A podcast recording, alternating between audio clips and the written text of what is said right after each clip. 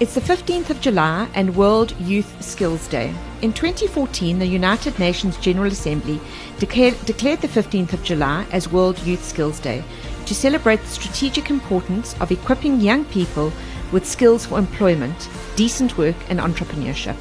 Since then, World Youth Skills Day events have provided a unique opportunity for dialogue between young people, technical and vocational education and training institutions, firms, employers, and workers' organizations, policymakers, and development partners. Participants have highlighted the ever increasing significance of skills as the world is embarking on a transition towards a sustainable model of development. World Youth Skills Day 2021 will pay tribute to the resilience and creativity of youth through the crisis. Participants will take stock of how TVET systems have adapted to the pandemic and recession, think of how those systems can participate in the recovery, and imagine priorities they should adopt for a post COVID world. And it gives me great pleasure to introduce our guest for the day, which is Mr. Seth Mluli. He's a trailblazer, mentor, change maker, and Seth has a decade of experience in the youth development space. His area of expertise is in capacitating organizations to create meaningful change in the communities that they serve. Seth is the host of the Mentorship Challenge, which is broadcast on ENCA. The Mentorship Challenge works to entrench a culture of mentorship in a skills scarce, leaderless South Africa. He is also the executive director of the Youth Bridge Trust, which is a grant making body in partnership with the Ford Foundation. This aims to create collaborative opportunities for young people on the African continent. Seth is also the lead anchor of the entrepreneurial centric Good Breakfast Show, where he engages with South African change makers. And Seth believes that businesses that don't pay it forward will be left behind. And he tells us he's not afraid of our questions because he's a seasoned interviewee. Welcome, Seth. Yeah, thank you so much, Luke. Thank you, Karen. It's an honor and a privilege to be on the show. Right, Seth, just to begin, um, I, I, have two questions which lead into each other. The first is that nobody ends up doing the work that you do by accident. So, a bit about your journey to doing youth empowerment work, and then what is that work specifically? Sure, I'll, I'll take you a decade back. Mm. I had just matriculated, um, and my dream was to play basketball in the National Basketball Association. So that was the goal that I was going towards. And um, I got a partial scholarship to go and study in the US. And um, lo and behold, a couple of months later, I didn't get the visa that was required. And uh, it kind of felt like my world had come to an end because this is the goal that I had been working towards my entire schooling career. Then one day, uh, two of my friends invited me to a local um, program that they're working towards in the in the township community of Mamelodi, and the program was helping at-risk youth access education opportunities because in that community, only 0.05% of the young people ever went from high school into university, and so there was a huge disparity. So I joined this volunteer program because um, I was trying to figure out I what was I going to do with my life and I just fell in love with the aims of the initiative. It was called the Mamelodi Initiative. It was US funded, and um, it was a volunteer program where youth from the United States, from Ivy League schools such as Harvard, Princeton, Yale, would come together during um, our kind of winter holiday with university students from University of Pretoria, UJ, Wits, and um, they would work towards assisting these young people in maths, English, science skill and science skills and extramural activities. And I just fell in love. I started as a volunteer, and um, I always say this, but it was in losing myself in the service of others that I found my purpose. And my purpose was really to help young people fulfill their full potential. And that's been the theme of my life. I rose up the ranks at that organization all the way from just a volunteer to become the executive director for two and a half years. And um, it was an amazing opportunity where we saw close to 2,000 young people go through our programs in computer literacy, entrepreneurship training, after school training, leadership development. Um, and 70% of young people who went through that program found university placement. So I think that love for ins- assisting underprivileged youth realize their full potential has always been a theme of my life. And then that led me to being uh, called up on to, to lead the Youth Bridge Trust, an innovative grant making entity that provides financial resources to youth development organizations across Africa. Currently, we serve in South Africa and Namibia. And um, outside of funding entities, we build their capacity, which is another passion of mine. And so, yeah, that's that's currently what I've been up to. But um, the journey has been amazing. But I think the theme has always been to ensure that young people fulfill their full potential. Right. And I mean, I've been involved in youth development for sort of like 30 years odd. And, you know. You're a little bit older than Seth. I must just tell you, Luke. Just a bit, Just huh? a bit older. yeah, I'm, I'm I'm kind of in the the elderly range now because I'm I'm allowed to be vaccinated apparently, so that that gives you gives my age away a little bit. But- Lucky you. Lucky me, you're quite right. So the the thing that I seem to struggle with is that we see an enormous amount of potential. So I work in the inner city of Joburg, and I see an incredible amount of potential in young people. And I mean, that, Mm. that could be academic potential for those who are more academic inclined. It could be vocational um, for those who are more technically inclined.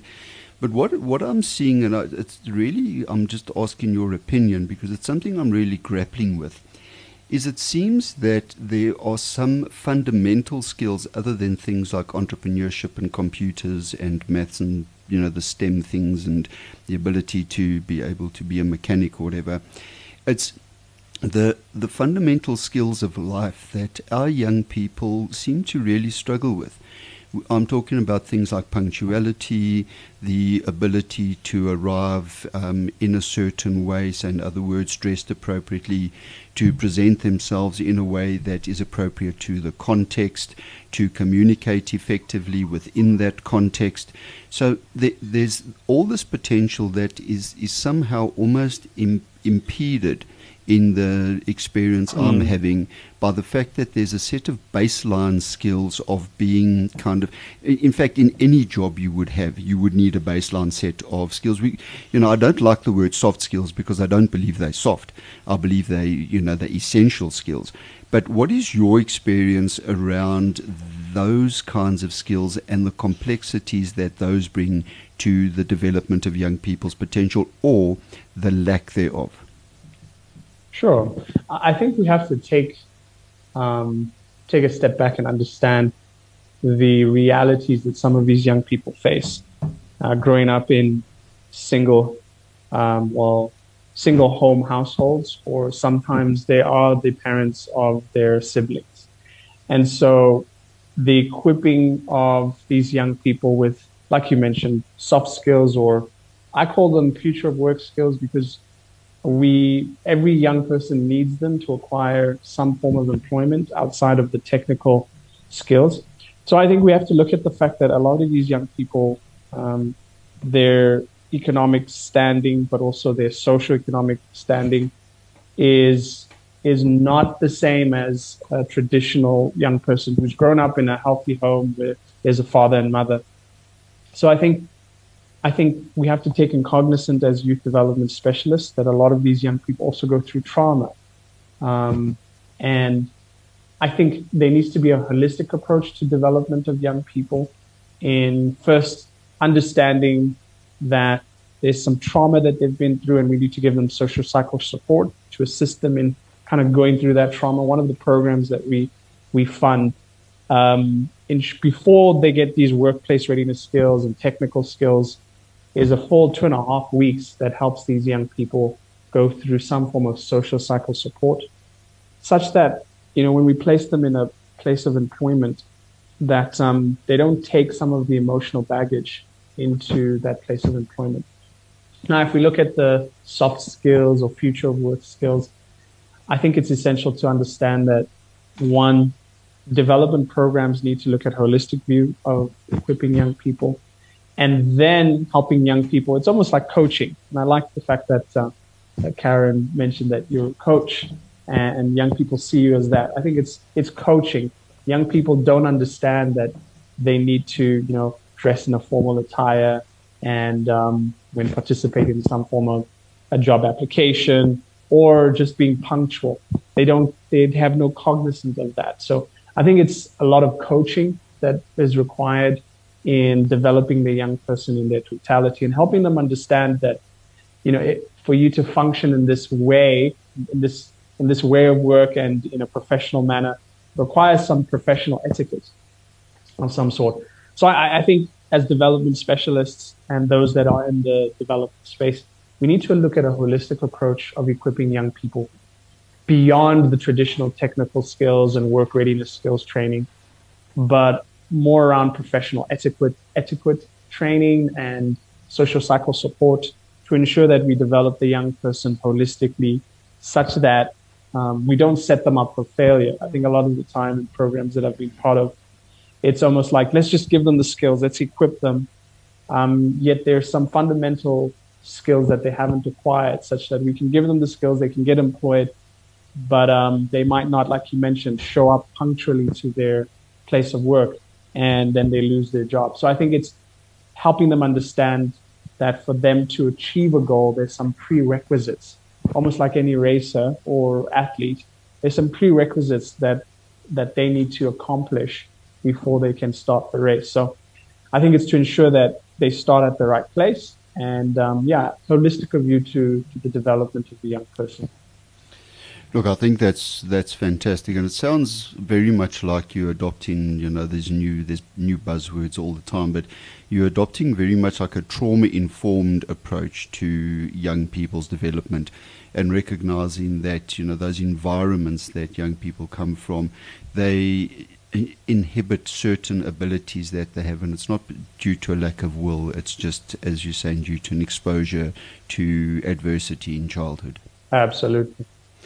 So then I, I have one. Then again, I'm just curious about your mind. So that's the reason I'm asking this question. The thing that I find curious is if I take the young, we call them ambassadors. So we've got a youth council, and within that youth council, we call them like the council of 12, almost like the disciples. And within that, we've got uh, seven of those who are ambassadors of various things. And the interesting thing is, it's, it's curious to me as to what makes the difference between the young people who do rise to the occasion. We've interviewed in, in this month's series, we've interviewed one of our youth mentors who's always on time, communicates effectively, you know, studying criminology and psychology at university. You know, he's an asylum seeker, came from massive adversity. But he has resisted all of that. And I mean, his behavior is almost a protest against what people would see as the average sort of outcome of a young person who comes out of those circumstances in Hillbrow. So he's not making excuses or he's not expecting concessions for the fact that he comes from a difficult background, he's working harder. That against the alternative to that, which is also young people within our youth council, not ambassadors, but young people within our youth council, who we almost get a sense that they, they feel entitled to something because of the fact that they have had a difficult background and don't, as a result, kind of resist the um, the difficulties they face. And they actually lose multiple opportunities due to the fact that they think that because they come from a difficult background, they are going to be almost um, compensated for when actually the world, as you know, is, is, the opposite. I mean, if you put Hillbrow on your CV, it's not going to give you an advantage in the work world. So, Seth, what do you think makes the difference between those who rise and those who mm. struggle to rise? Thanks. I think that's a profound question that uh, we can spend the next six hours unpacking.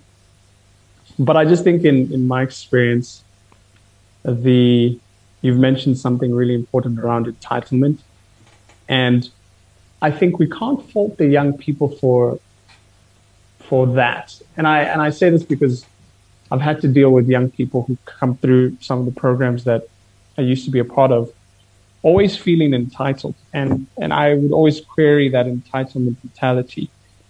But I also think it's the societal structure that some of these young people have been born into.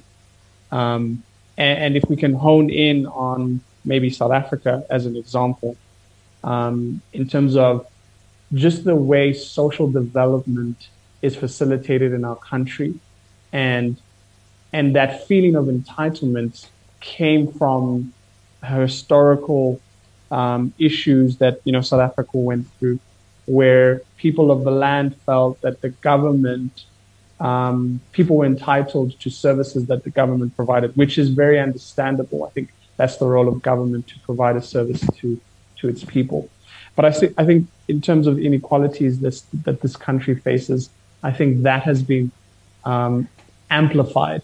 And so I don't query the young person that has a mindset around entitlement because that young person was born into society that essentially awards that um, that feeling of entitlement. And there, you know, we could go into many different things with, within the structures of corporate and um, uh, how, obviously, because of apartheid, we are trying to ensure that there's equal access. So, uh, I think one, we cannot fault the young person Two, I think there's a role of educate, education. Um, and so in some of the programs that we went, that we provided, I was working in a township community of Mamelodi, we decided that every young person who applied to the program needed to pay some sort of fee. Because I think a lot of the time, even as development practitioners, we are a problem to, to this issue of uh, entitlement because we come into a community and we give them a free service um, without, because yes, we understand that they're in, an economic challenge, and so uh, we don't want to overexert them. But what we decided to do was for every young person who went through the program, they needed to pay some sort of fee, whether it was five rand, the minimum was like two rand, and then the highest that they could go was maybe like 20 rand. Because we wanted them to have uh, skin in the game to show that they were committed to the cause, committed to their own development. And I think the difference between young people that we've worked with, those that were entitled and those that were high academic achievers, had some form of personal responsibilities, uh, personal responsibility really equated to the fact of how, how much are they willing to bring to the table when it comes to their own development. And so I think there's an aspect of us as practitioners educating young people around what entitlement is, where it comes from in the context of a society. I'm Kenyan, so I, I think our country has never struggled with the feeling of entitlement. Only recently has it become become an issue. But I think I think for me the, the difference between the go-getters and those that are entitled is that the go-getters are willing to put something in um, knowing that you know if if I put in the effort, is a reward at the end. While those that have this entitlement mentality re- kind of see the development. So if, if we're looking at the organization I was sitting at, they felt like we needed to do everything for them. We needed to buy them the equipment, the books. We needed to show up every week on time, yet they didn't want to. So there, there needs to be some form of exchange from the young person whether it's their time, committing to um, being there on time, and we we then because a lot of young people would never come on time, so we instituted a punishment so that we could teach them uh, consequences of arriving late. So if you arrived late, you were not permitted into the program because we wanted to slowly help them understand that punctuality is rewarded and um, it gives you access to things. So I think in developing programs, we we need to look at um, our own our own preconceived notions of entitlement and how we can challenge the young person to think differently. I'll give you an example. There's a young person who I've mentored the last 10 years. He, he came into the program, sense of entitlement. And um, I've seen his trajectory grow because we kind of gave him goals. You know, if he came on time or if he um, uh, excelled in, in his academics, there was some form of reward for him putting some skin in the game. So I think, I think the difference between those two individuals is one, we really need to, in mentoring and coaching young people, is to help them understand that they have a role to play and if they play their role, that there is some form of reward at the end for their hard work. Yeah, so I, I don't know if I've answered it, it, answered it correctly, but I'm just sharing on my own experience with dealing with young people that um, I, I could not fault them. I started by faulting them, and then I need to I needed to understand the community that they were in, the society that they were born into, and the structures within the government that facilitated this feeling of entitlement. You have been extremely eloquent. Seth, um, you spoke earlier when, when you were um, explaining why you do the work that you do. And Luke and I often say um, the work that we do with the youth, we don't choose it. I think it very much chooses us. And I think um, that's something I've really learned. In terms of the volunteers that came from the US, from the Ivy League schools that you mentioned, and social cohesion. So I knew about social cohesion, I knew what it was, but I don't think I truly understood it until I volunteered at Luke's program and my children volunteered. And that is when I actually really experienced social cohesion and the massive, massive shift that it has. We speak, you spoke earlier about entitlement, and it's also something that a lot of very um, resource children um, are, are, experiencing, or, or they think they're very, very entitled. What was your experience with the volunteers that came into Mamelodi from not only the US but the you know UJ you spoke about WITS and um, the University of Pretoria? What shift took place not only for for the volunteers who came in, but for the young people that they were engaging with? Yeah, um, great question. I think I'll start with, with myself. I went to a Model C school. Um, I grew up in a middle class society. My parents really took care of my siblings and I. And so I was shocked that this inequality existed. Mamelodi was maybe 25 minutes, uh, 25 minute drive from the middle class area that I lived in Pretoria. And when I got into Mamelodi, I was shocked and I am, I am 25 minutes away. So I think for me, the, the inequality really hit home because I looked at young people who were similar in age to me, maybe two to three years below me. And we grew up in the same country, yet I experienced more opportunities than they did. And we were, the distance between us was 25 minutes. Um, and then when it came to US volunteers coming through, I think they were also in complete shock, but they also came in with a savior mentality as, as most people come into any volunteer program feeling like they're going to save the kids, when in actual fact, at the end of the programs, we all felt like the kids saved us. Mm. They they highlighted to us areas where we took things for granted that you know they had never experienced, and so I think I think that's what made. I mean, the program is the organization is still carrying on today and still bringing volunteers from all over South Africa and the US and now different countries. And I think there is a there's this beautiful opportunity that exists when people of different cultures, ethnic groups, and nationalities come together for one common goal. I think there is a bond like like none other. Some of the volunteers that I volunteered with, we're still friends today, very good friends, and it, it all started, you know, in this volunteer practice. Um, so I, I think, yeah, I think the kids saved us. A lot of us um, were saved by the kids rather than us trying to save the kids.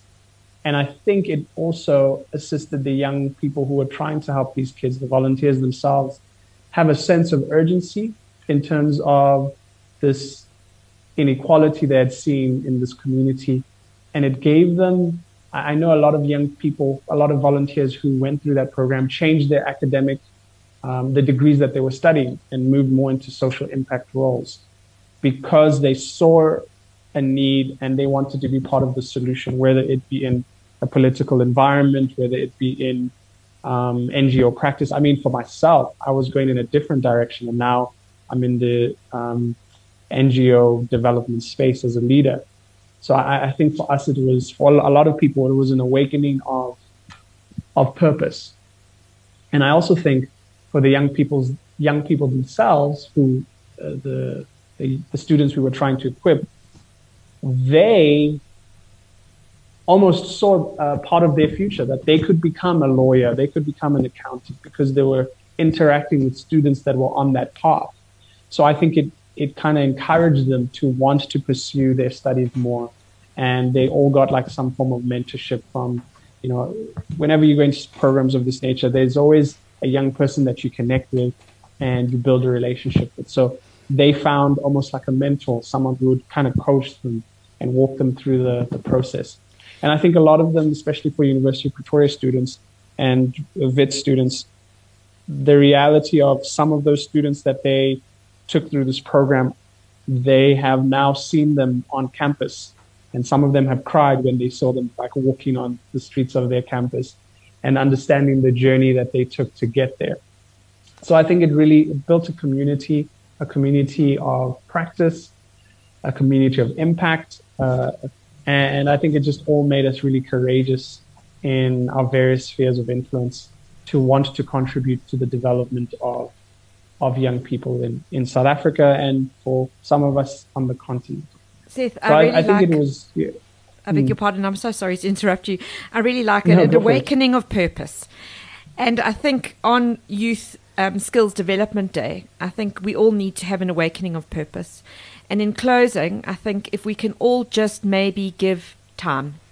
So we spoke mm. about time in terms of being late, but I think time in terms of engaging and being present with our own children and with children who we can really benefit so much from, understanding not to go in as a savior, but in fact, we are the ones that, that are going to be saved. Luke, would you like to just close us off? I would just like to say thanks very much, Seth. You're a very, very inspirational young man, and it's wonderful to see young men in this particular kind of this, this field and environment because very often it's, you know, not, you know, us who are men in these developmental worlds are often quite rare creatures. So it's it's wonderful that there's young men there, and it's it's very nice to speak to a young man who shares a common purpose. So thank you very much for your insights. You have uh, been phenomenal, and I wish you every success in your work and hope that we can work together going forward. Absolutely. Thank you so much. It's been an absolute honor and a privilege.